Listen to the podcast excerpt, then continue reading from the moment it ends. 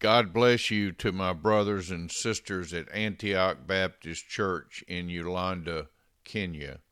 I pray that you're doing well today and that you are, like me, looking forward to continuing our journey through this wonderful letter that Paul wrote to the church at Rome.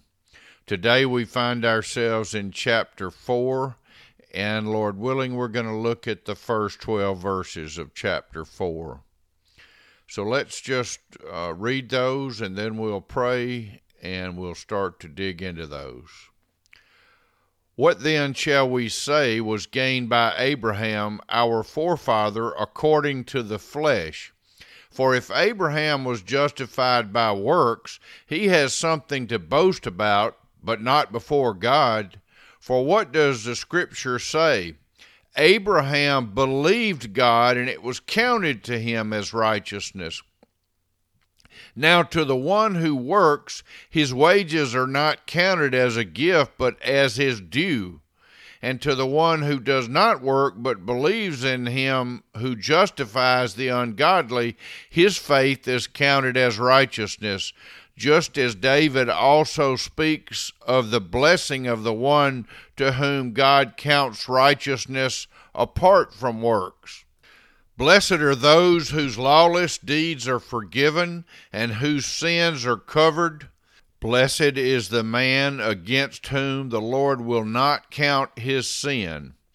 Is this blessing then only for the circumcised or also for the uncircumcised? For we say that faith was counted to Abraham as righteousness. How then was it counted to him? Was it before or after he had been circumcised? It was not after, but before he was circumcised. He received the sign of circumcision as a seal of the righteousness that he had by faith while he was still uncircumcised. The purpose was to make him the father of all who believed without being circumcised, so that righteousness, righteousness would be counted to them as well, and to make him the father of the circumcised who are not merely circumcised, but who also walk in the footsteps of the faith that our father Abraham had before he was circumcised. God bless this reading and receiving and perceiving of your holy word. Amen. So, thank you again for being with us today. What are we looking at here? The discussion, remember, is a letter, it arises from Paul's letter to the church at Rome. He was writing to address several things, and this is clearly the most, one of the most, if not the most impactful books in all of Scripture, all 66 of the books that we might call the canon of Scripture. But it was written originally as a letter and it was written to address issues that had arisen between the Jewish Christians and the Gentile Christians who were at the church in Rome. And so he's trying to address that, and he's trying to address this issue of the Jews saying to the Gentiles, You must be circumcised. And of course, Abraham is the father of the Jews, he is the original person who God called. And so Paul opens with a question What was gained by Abraham according to the flesh? That is, according to what had been done. He said, Because if Abraham was justified by works, he has something to boast about, but not before God. What, why not before God? Because if what we have is what we've done, then we got to go somewhere else other than God because our very best is like filthy rags in the presence of God. We should never count on our works as uh, being good before God. Not that He doesn't call us to good works, but that's not what makes us good or right before God. That's only by faith. He says, For what does Scripture say? Abraham believed God and it was, quote, counted to him as righteousness. it was not that he made himself righteous, but it was counted as righteousness that he believed God. This is the this is the centerpiece of all of Christianity. This is the centerpiece of our relationship. How can we be in a relationship with God if we don't believe Him, believe that He exists and that He's who He says He is and He does what He says He does? So Abraham, Abraham was not from uh, a God-centered background at all. He was from a little g God-centered background, an idol. But God called him. This God that he didn't even know called him, and he obeyed him. Abraham believed God, and it was counted to him as righteousness. He says, Now to the one who works, his wages are not counted as a gift, but as his due. In other words, if you earn something, then you're due whatever it is you earned.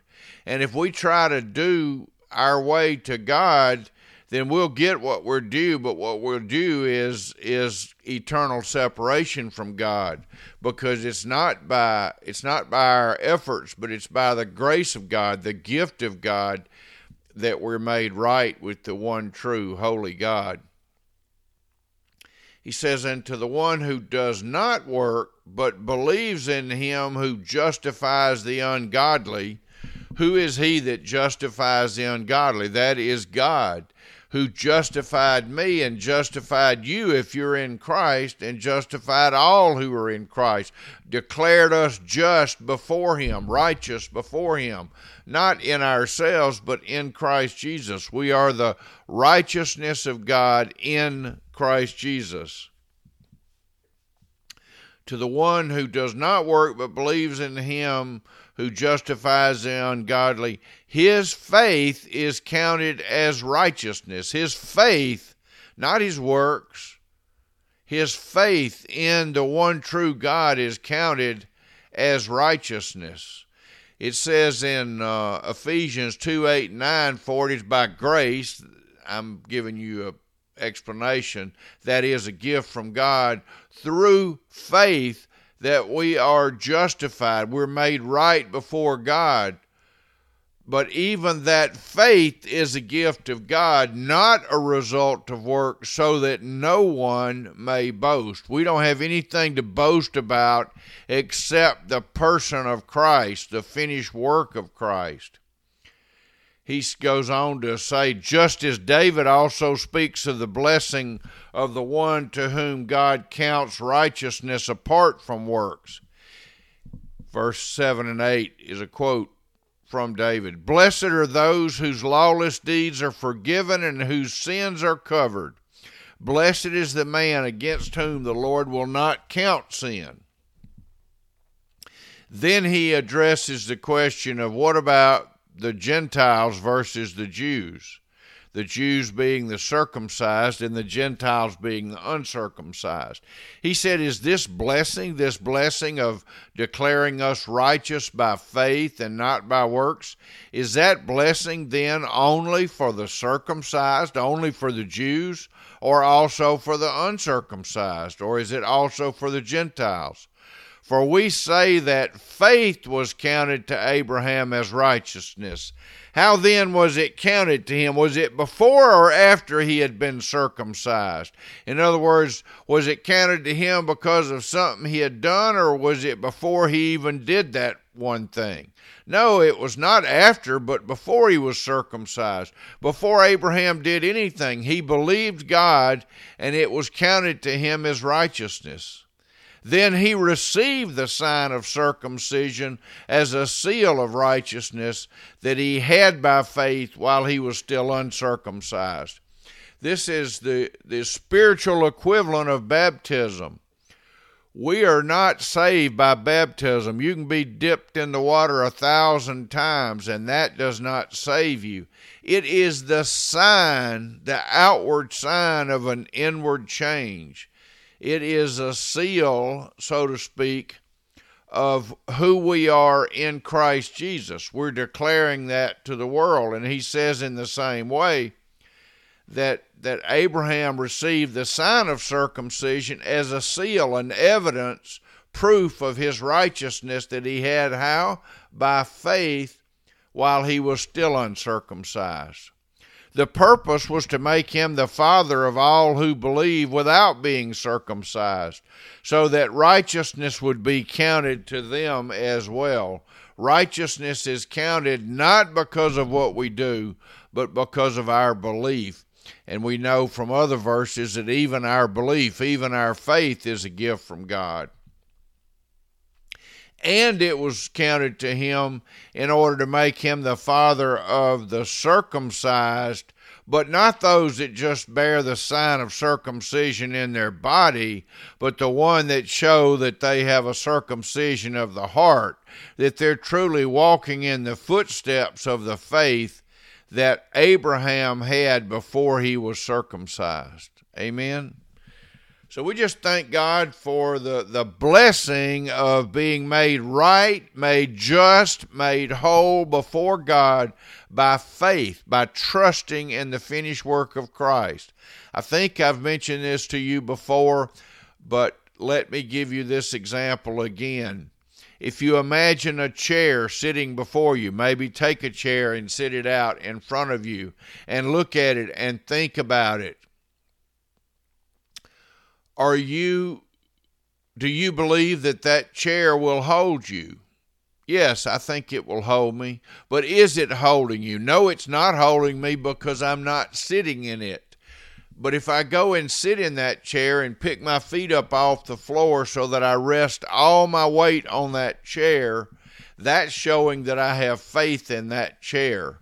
And that's what we need to do with the Lord Jesus Christ. We need to rest all of our weight on Him, to trust in Him with all of our heart, to know that He has done what we could never do. He has accomplished for us what we could never, ever, ever accomplish on our own.